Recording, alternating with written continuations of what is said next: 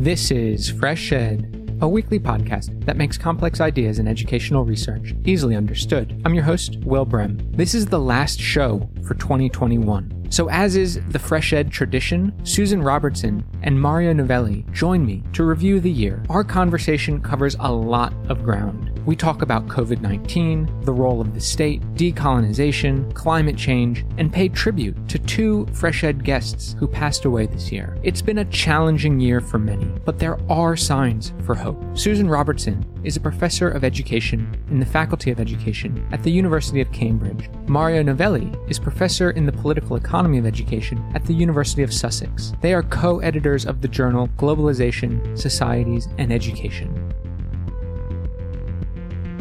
Susan Robertson and Mario Novelli, welcome back to Fresh Ed. Thank you so much, Will. It's wonderful to be back here. 2021, just about to turn into 2022. Thanks very much, uh, Will, for the invitation. And seems like the years passed very quickly. I'm looking forward to reflecting on it. It has passed rather quickly. And uh, to be honest, I'm rather happy that it's coming to an end in a way. You know, last year when we came together around this time, we talked mostly about coronavirus and COVID 19 being the dominant story of 2020. Thinking back on 2021, has anything changed in terms of COVID and education? I mean, how do we see what happened in 2021 in with COVID and education? Actually, well, the big thing that happened, wasn't it, was that um, they discovered in huge kind of strides very quickly a vaccine and really have kind of rushed that out to different populations working from the oldest downward and so on. So that seems to me to be uh, one of the biggest achievements. And an achievement, you know, not just in the UK or the United States, but different scientists, different groups of scientists and different parts of the world. But we did reflect also last time we were on, you know, vaccination nationalisms, vaccine nationalisms and so on. And it kind of, it, it kind of plays also into kind of this very virulent strain of populism that's still with us. So that hasn't changed. For me, I think the last time we were talking, there was still some kind of open debate around the pros and cons of school closures. And I do think that over the last year, we've really recognized the importance of keeping schools closed and the negative effects of lockdowns if you go, go to the schools. And I do think that that's an important dimension. And, you know, I, I think more generally, there is a reflection now on the negative effects of precautionary measures for COVID. And I'm not talking the whole kind of anti-vax and thing, but a recognition that there are pros and cons of everything. And health is not only about COVID, but more broadly in society and the negative effects of lockdowns on poorest sections, most vulnerable groups has been clear. And I think a more kind of nuanced debate now around how we handle these kinds of crises. So I just came back from South Africa and Kazakhstan a month away. And one of the things that, you know, really hit home to me was we are all in the same sea here, but we're not in the same boats. And, you know, one colleague in, in South Africa in Cape Town has lost more than 75 people that he would consider close associates during that period, no? And I think that reflects the fact that of this uneven experience of COVID. And so, yeah, there is a lot to reflect on. And I think, you know, we'll be doing this for the coming years, but, you know, education definitely is at the heart of that. We're at nearly five and a half million people have died from COVID since it came on. And it certainly is not impacting people equally. And I think that's a really important insight. I think people were recognizing that in 2020, but like you said, Mario, it, it's perhaps now becoming more common knowledge. It's being accepted. I don't know if government then responds in ways that acknowledges that inequality, but at least maybe in the public discourse, it is acknowledged. So, well, can I also come in? I see COVID stories in many of our students' research, for example. Um, and as a school governor, it's been very interesting to actually look at the kinds of statistics that we presented with. So they're making assessments of, you know, how much learning loss uh, there is. And uh, it's been quite interesting. Children's writing was one area that showed a kind of huge kind of loss right across the board.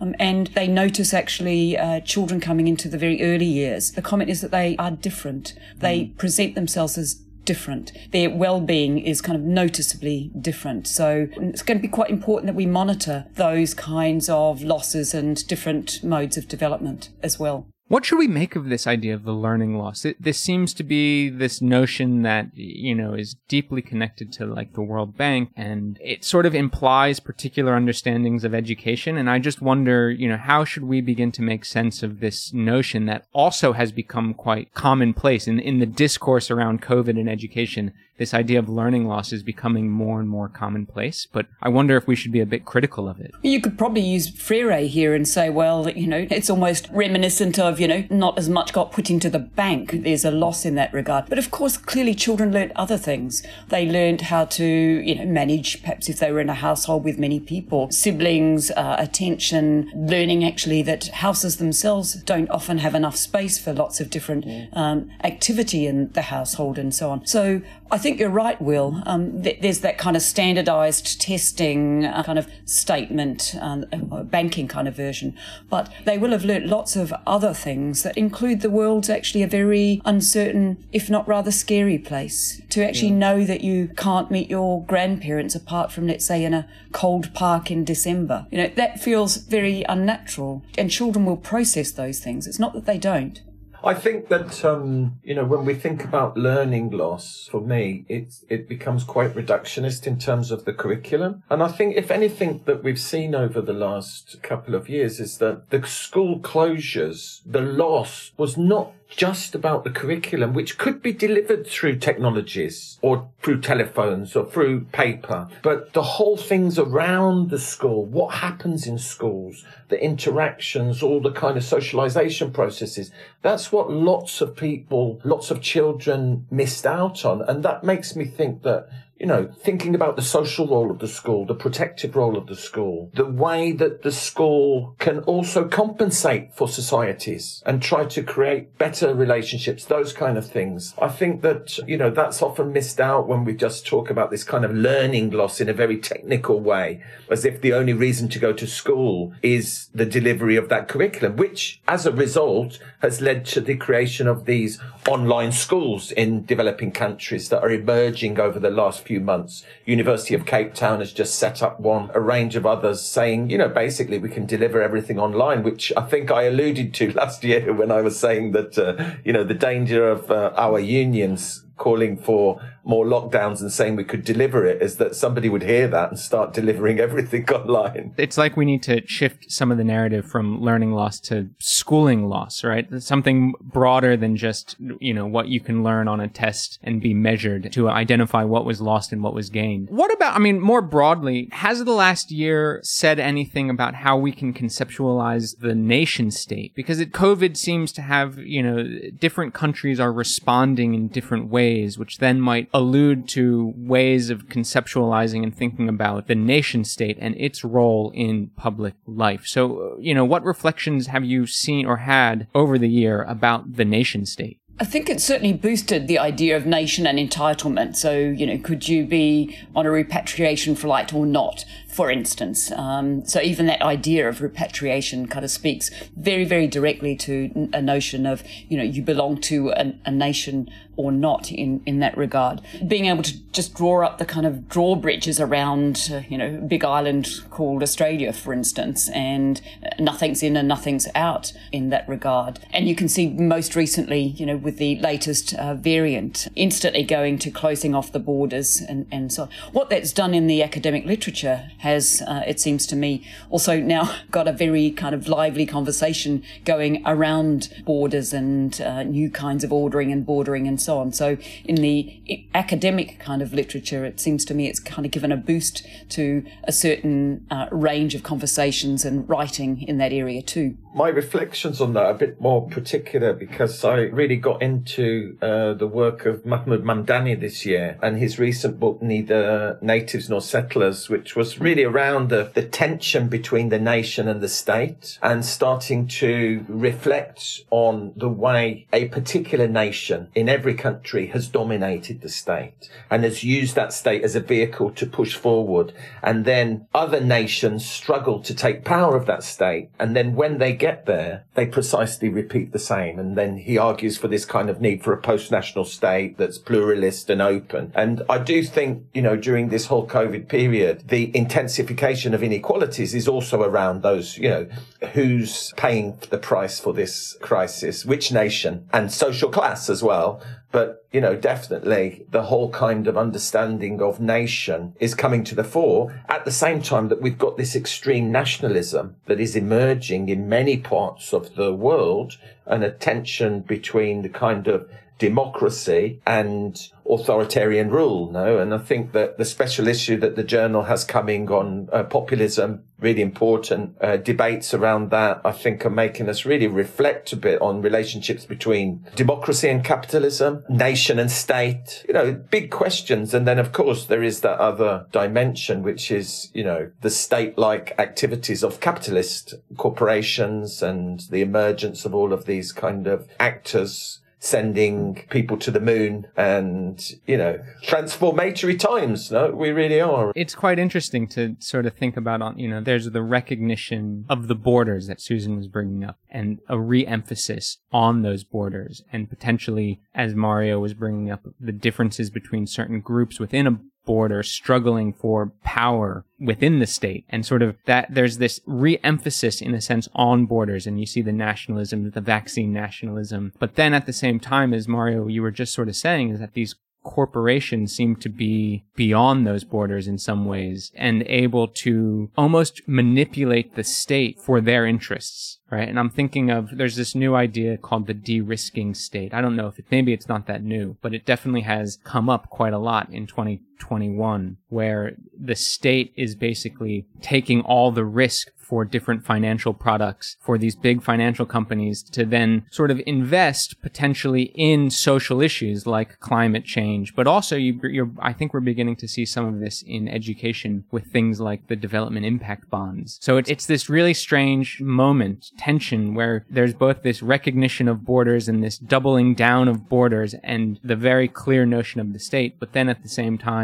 this sort of transcending of state borders and manipulating of states for financial ends. I think Facebook is a good example of that. But coming back to the whole risk, that is a, a product that has actually come out of the financial sector and sold at great cost to, for example, universities at the beginning of the 2000s. You know, so we all fill out our risk registers, don't we? Um, and they get, you know, sent up to a school and into the main university. But of course, by definition, risk is something that's going to happen in the future. And by definition, we don't know the future. And in fact, we might have guesses uh, and, and so on, but there's high degrees of unpredictability about, by definition, risk in that mm. regard. My sense actually about the state and, you know, massive amounts of money that has actually been borrowed and so on is that it's uh, set up kind of potentially a high level of indebtedness because there was almost a kind of freewheeling style as to who those contracts went to, you know, often typically lack of any kind of oversight, expertise, nepotism, and all of this kind of thing. So we could talk about a de-risking state, but in fact, there's kind of high potentials for corruption that it seems mm. to me we can actually evidence over the last mm. 12, 18 months to do with the redistribution of monies and outlays of large amounts of money for, let's say, gear to protect you, but never gets used, that kind of thing. Yeah. It feels actually very sad in many senses because mm. we could, at the same time, what we've got is a bigger gap actually between those who are ahead and those who are actually now even further behind. Do you think the critique of China was always that it wasn't really a capitalist state, that it was a state capitalism has kind of gone full circle and previously capitalist states have become state capitalist, that, you know, the state is central to that capitalist development. And I know that we always talk the neoliberal state was always a capitalist state in a sense that it was always there as the engine to facilitate market capitalism. But it seems to me that the state has really taken on new extensive roles that we never really comprehended. I mean, if Jeremy Corbyn had won that election a few years ago and suggested the expanded role of the state that we currently have under this conservative government, they would have been destroyed. And yet, you know, we see it and absolutely right. In the hands of this current conservative government, it means passing on all that money to their friends in different companies, no? Crazy, crazy stories. Yeah, totally. And crazy corruption, as Susan was saying. I think that's a great way to, to think about it. I mean, I know David Harvey in his podcast, The Anti-Capitalist Chronicles, he, for the last few months, I should say, he's been really going into the issue of China and authoritarian capitalism and basically trying to tell people that the future of capitalism is in China and you have to actually analyze the state in China to understand where capitalism is going. So I think Mario, you're you're spot on. No, and I completely. I mean, one of the questions that you kind of posed for us uh, to think about today's discussion or conversation was, uh, you know, transformations of the state and what's new.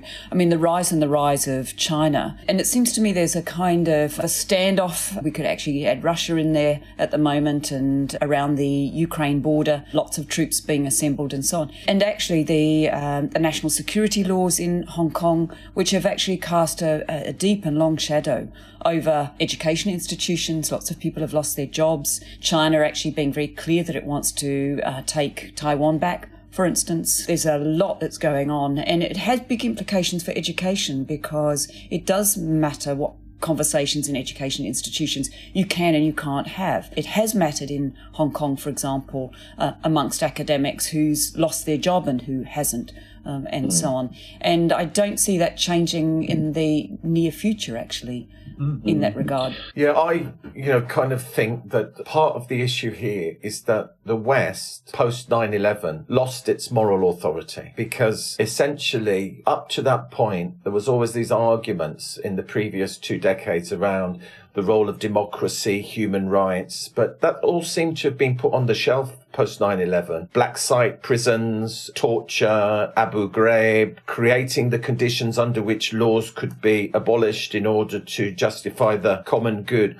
All of those things were put out there by the West. And then how do you expect other nations to follow that? They basically said, Look, it's fine to chop up your political opponents in Istanbul in a Saudi embassy. It's fine to do these things because you're doing them too. You know, so in a sense, the kind of, we don't have a kind of moral high ground on these issues. And, you know, it, it irritates me that on the news, we talk about China's lack of human rights and don't ask how many people the West has killed over the last 20 years. Let's talk about that too. Let's put them on the level playing field and start raising those questions about what happened over the last two decades. Uh, there is a reason why Trump, there is a reason why Bolsonaro, there's a reason why Erdogan are in power now, because we created the conditions under which these people could flourish. Yeah. And then it becomes just so hypocritical to watch the US or Australia say they're going to boycott the next Olympics in Beijing because of human rights issues. It's just unbelievable that they're not recognizing, you know, in Australia, for instance, Manus Island and the absolute horrible condition of refugees over the last few years. Yeah. I mean, I'm, I, I agree with you, Mario. I mean, at the same time, one of the things that did happen in 20, 21 that maybe we should be, I don't know, think about and reflect on, and, and, we're beginning to, is the end of the Afghan war. The war in Afghanistan that has been going on for 20 years has come to an end. So how do we understand, you know, or begin to understand what has happened over these 20 years? How do we begin to reflect on it? What do we make of the Taliban controlling Afghanistan and the future of education in that country? I just want to remind us all that going into Afghanistan, it was justified at one level on, you know, September 11, but of course they were already ready. It was the kind of the strategy for the 21st century to target uh, Afghanistan prior to September 11. I think there's some inconvenient facts that, or inconvenient kind of accounts that are actually out there that slightly distort our understanding of the US as kind of part in the United States. The US is in Afghanistan, sorry. But yeah, Mario, I mean, this is your kind of patch, um, the rapid withdrawal and the prioritizing of mm. animals over people and so on. I'd be yeah. interested in your thoughts, Mario, on that one.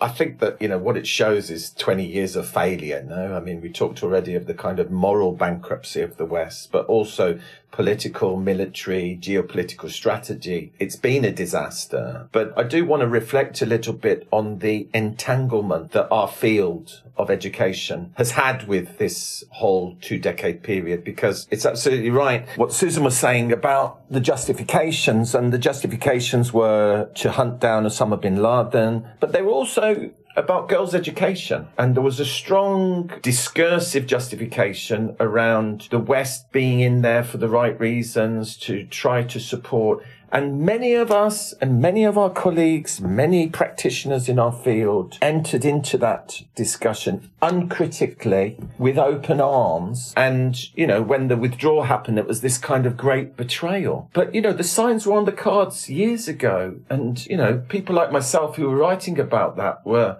you know, bad mouthed and seen as unsympathetic to gender issues and a whole range of, of other areas. And, you know, Jeffrey Sachs, who has recently given testimony on some of this stuff, he's recently reviewed the amount of money that was spent by the US uh, specifically, but I'm sure it kind of pans out in other areas.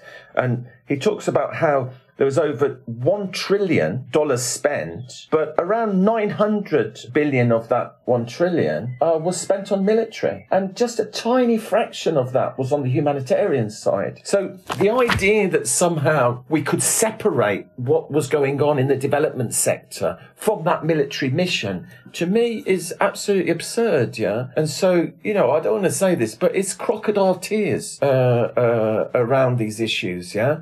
That how many people died during that occupation, how many lives were lost, and we can't put that in a separate box to the right of girls to have education. No, you have to understand it. And so, you know, it's a classic kind of counterinsurgency carrot and stick strategy there that during the day we provide education. At night we go down and hunt your parents out and shoot them. You know, that was what was going on. And so I think that that should push us in this field to think about our entanglements with uh, power. It happened during the Cold War. It happened during the War on Terror. And after two decades of the War on Terror, it's a good time now to sit back and think, okay, how did our field relate to this? And, you know, the de-radicalization stuff is part of that. That big industry of de-radicalizing, which pathologizes youth is part of that story. But there is a lot more. And uh, I'm working on a couple of papers at the moment related to some of that stuff that I hope will push that issue forward. Do you really think things are going to change in our field? The the entrenched interests in our field, the the amount of money people make from consultancies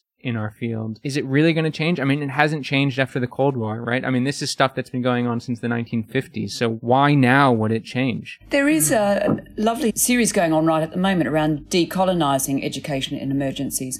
And it's uh, some of the um, Cambridge students have, and colleagues have been involved in that, but it's a much bigger and broader effort. And I've been in some of those conversations and spaces, and they are very difficult because to some extent, you know, you've got people who are well meaning, but it's not about whether you're well meaning or not. It's there's a kind of structural relationship between, you know, education in emergencies and let's say kind of predatory states in that regard. So they are very, very difficult conversations to actually have. They've talked about kicking away the ladder, and people are kind of horrified. You know, what if you actually didn't have aid and you actually allowed degrees of uh, greater determination and so on for particular populations? What does that world begin to look like? What does a world look like when essentially you don't have these kind of symbiotic, but almost to some extent parasitic on each other sets of relationships? Not easy conversations at all.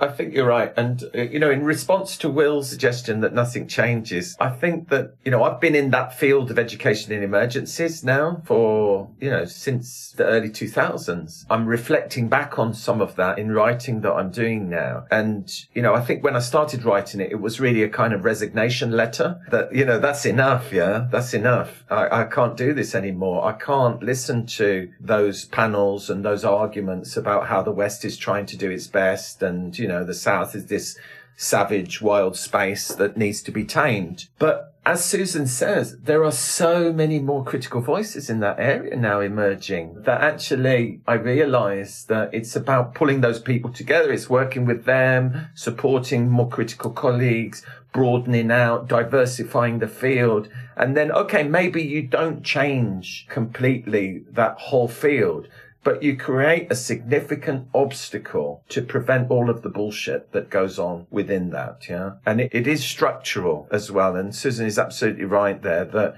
you know, my arguments around working with different partners require that you get your own money because uh, the people that you need to be working with don't have resources. And so, of course, it's those powerful organizations, institutions, DFID, USAID. They're the ones with the resources and they've got, of course, their own agendas. But there are ways around that. Yeah, there are ways around that. And, and I do think that change is coming and it's coming in different ways, but it's not necessarily coming from academia. No, we're often an echo chamber for struggles that are going on in the ground, in the global south, in the south, in the north, that are really changing things. We should definitely celebrate the sort of growth of decolonization movements inside higher education this year. I mean, everyone has seen them, and I think it's be- and it's it's become commonplace in a way, and I think that's you know a hugely important step. Hopefully, those struggles and the reading groups, etc., can actually make those structural changes. Hopefully, they can be connected, as Mario was saying, to all of these struggles that are happening in people's lives outside of higher education. And I think, at least in 2021, or I heard of a um, there was something called the Alternatives Project that sort of came about, and it's a group of academics trying to actually recognize all of these alternative ways of organizing education that currently exist, even if we don't necessarily recognize it that often inside the academy. So I, you know, there is all of, there are these spaces of hope, and I think it is valuable to point to them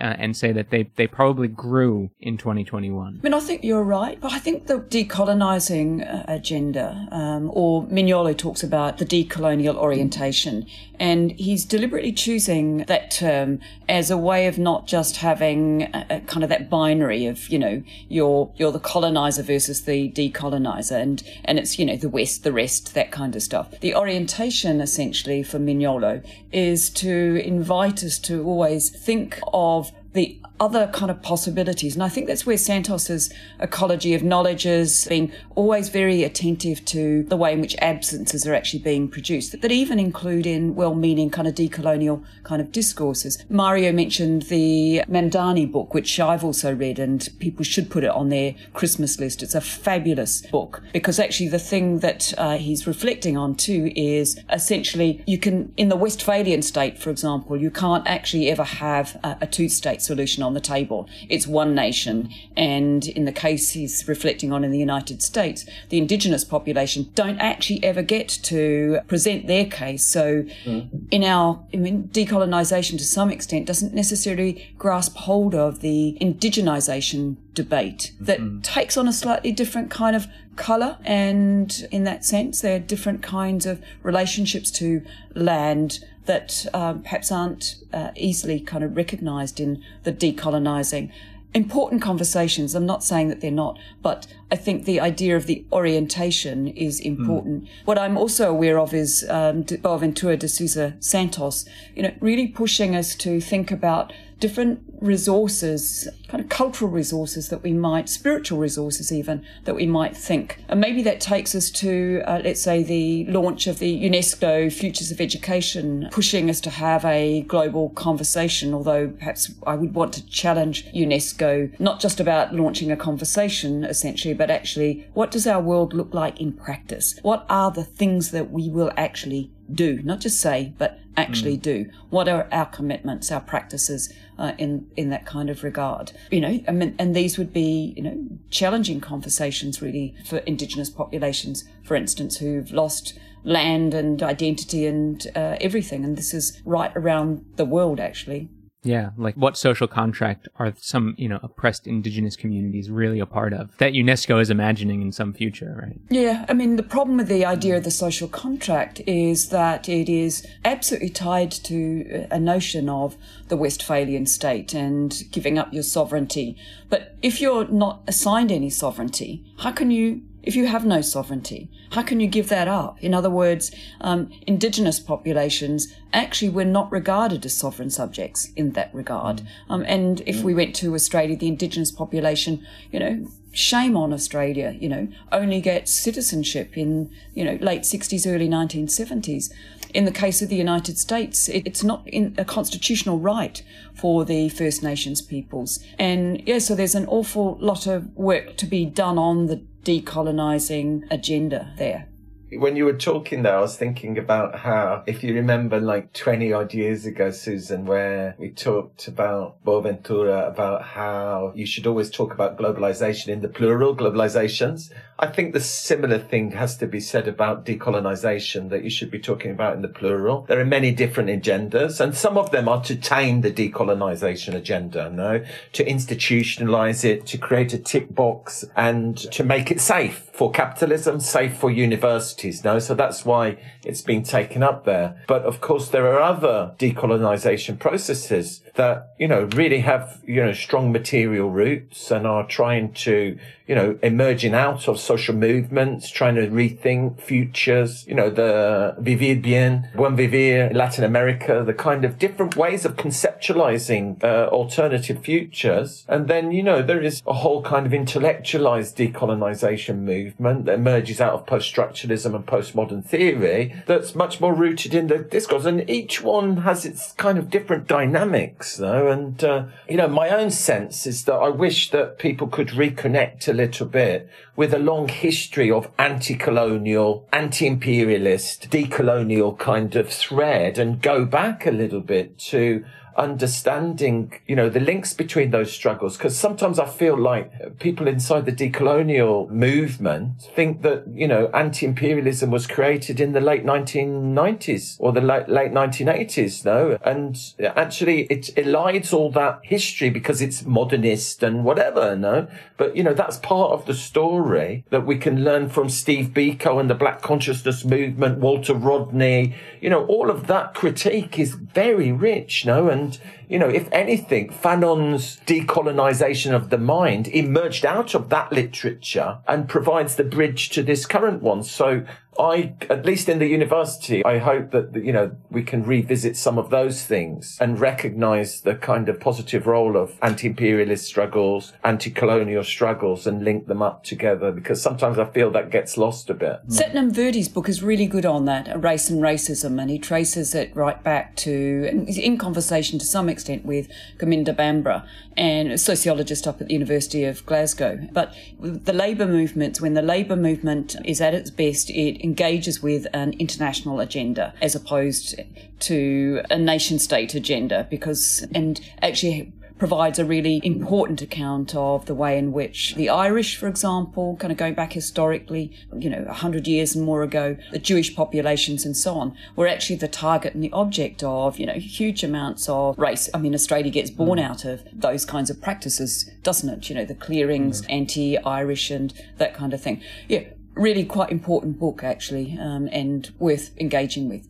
And I'll just add, I mean, one book that did come out in 2021 was that book by David Graeber and David Wengrow, The Dawn of Everything, which actually does this sort of historical analysis with archaeology all the way back in prehistory and really does show a lot of the sort of indigenous groups' critiques of different sort of colonizing powers.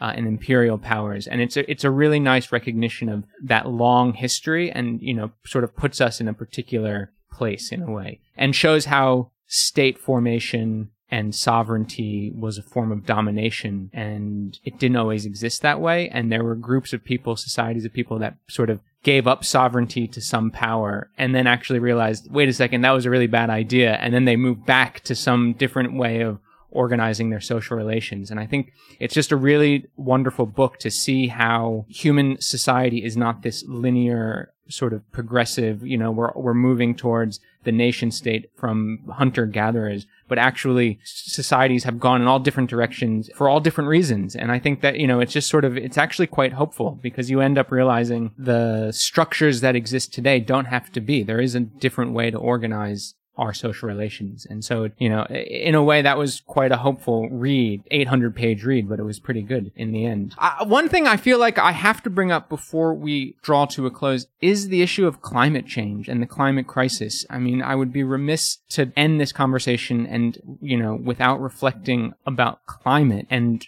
what happened over 2021? I mean, anything stand out to you as being important, hopeful, pessimistic, more pessimistic now than ever from climate change and what happened in 2021? You know, there are two things for me. One is that I do think the pandemic itself has made us realize the fragility of our relationship with the environment and, you know, our increasing pressure on the environment is producing the conditions under which viruses, pandemics emerge. And then the second thing I think we saw for this year is that the challenges of our world are not matched by the capacities of our leadership. You know, no better exemplified than in the UK. No better exemplified than a prime minister who talks at the COP and then takes a private jet back to go to a party in London afterwards. The hypocrisy, the the lies, all of this thing it just makes you think, okay, so we've got all these global challenges related to the environment, and who are the ones that are going to push this through? Johnson, Macron, Bolsonaro, Erdogan. You know, I could go on with the list. Modi, you know, we have these huge challenges and we have a paucity of leadership which I think reflects, you know, an extreme crisis that, you know, really needs a radical transformation. On the other hand, Mario, I mean, it's useful to remind ourselves that actually it's that young generation where we do see leadership, you know, a kind of very explicit, very public set of concerns that are put out there by yeah. young people. And uh, it's just, you know, very politically acute in terms of how they read the world, how they read the future, and so on. And so, to some extent, that's a space of hope. It's just a pity that kind of energy and that capacity to challenge isn't actually engaged with, as Mario said, by, you know, those who are in political power and can actually make a mm. difference. It does kind of matter what the political leadership is able to do and say and, and act on our behalf. Yeah. So, yeah, a bit of a mixed bag, Will. Probably not driving hard enough at, you know, the, the kind of decisions that would need to be actually made in order to meet the kind of targets that everyone agrees actually have to be out there and met. You reminded me of that. And I do agree with you, Susan, that I think probably the most interesting things that happened during the COP happened outside of the COP. The mobilizations, the demonstrations, the meetings, not powerful enough to force themselves to transform the decisions of those leaders, but nevertheless knocking on the door. And there was a very nice meeting on the fringes and the Indian scholar and activist Vijay Prashad uh, was talking and he said, you know, you in the West, you've got to get your acts together. You've got to realize that your discourse around the future does not hold for us in the global South because it's not about our future. It's about our present. Our present is being destroyed uh, by climate change. People can't get enough food. They can't get enough water. They can't get enough access to basic things. Yeah. So this is a crisis, but the crisis is manifesting itself in the global south. And we can't talk about it in our commodified terms about transformational energy in the future and it's going to be okay for us when the majority of the world's population are already living through that crisis. Uh, so I think that's why I kind of despair a little in terms of the you know the failure to address the you know the real challenge that's out there. I think despair is a good way to think about it.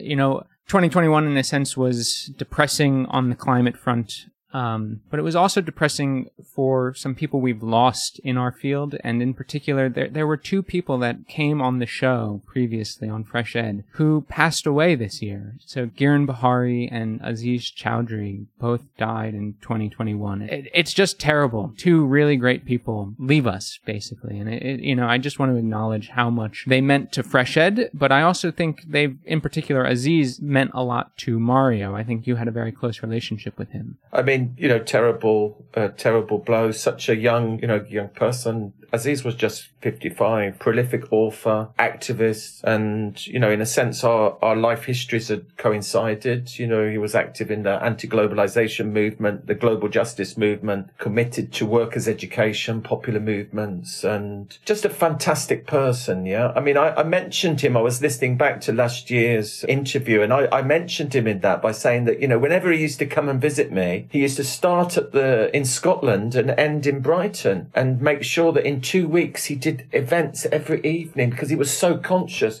If you give him a bottle of water in the meeting, he would say, "Why are you giving me a bottle of water? Yeah, don't waste the plastic." He was absolutely ethically 100% unmatchable. Yeah, and you know, for that, I always say that, you know, he was the best of us. He really was the best of us. And it's, you know, terrible blow. I was in South Africa where, you know, he'd just taken up a professorship last month and met so many people that had been influenced by him. And now the abstracts has just closed for a special issue that we're doing for the journal on Aziz. We've got 28 or 24 sets of papers, but beautiful emails that have come in saying how much Aziz meant to them you know, people that hadn't met him necessarily, but because of his work on migrant workers, uh, because of his works. You know, so I really think that, you know, we owe it to Aziz to honor his memory and to carry on with many of the things and take those forward. You know, and our small grain of sand in the journal is precisely to do that, to carry his intellectual ideas forward. And Will, could I just finish off also by just mentioning Paulo Freire? So this idea of,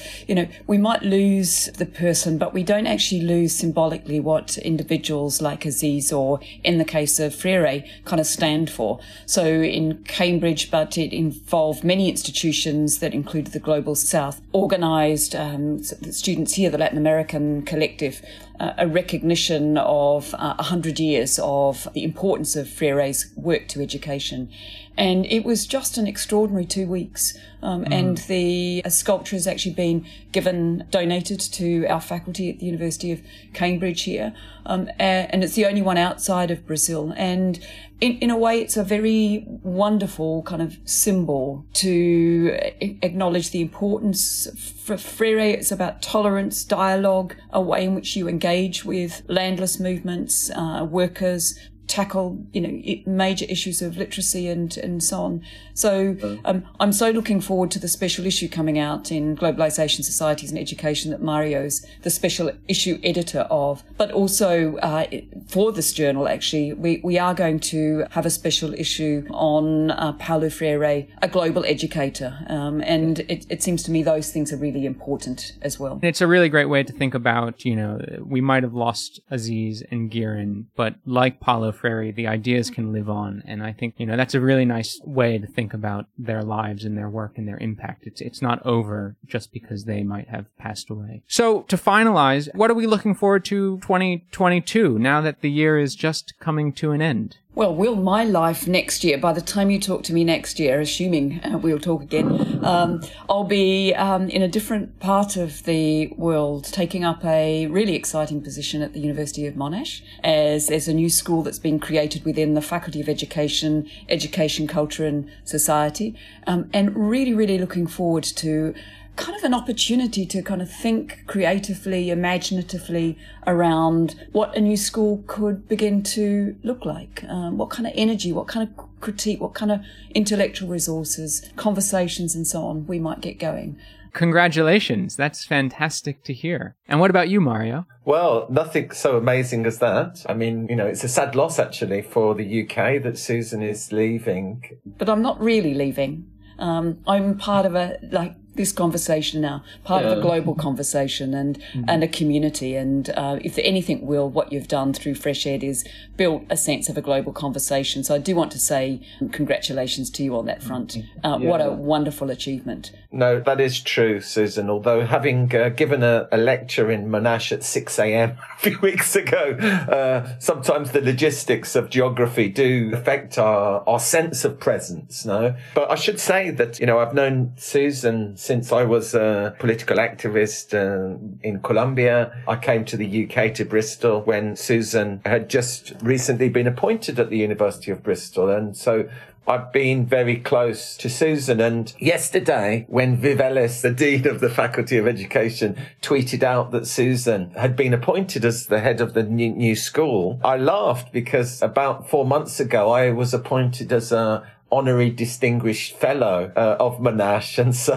the idea is that I visit in the near future and, you know, the idea of seeing Susan, seeing Roger, visiting them and maintaining that relationship is of course really important. So I hope, yeah, uh, a trip to visit Susan is on the horizon. Congratulations, Susan. That's wonderful news uh, for all of us. As you said, uh, great job, Will, as always, you know, raising the profile of our field and, you know, really acting as a role model actually for many innovations in the field. I think that, you know, podcasts become a big thing in our field. And I, I don't think it's any small measure that your role in that, in, in that process. Well, here's to 2022. Susan Robertson, Mario Novelli, thank you so much for joining the show. As always, 2021 is coming to a close and we look forward to 2022. Thanks so much, Will. Thanks a lot.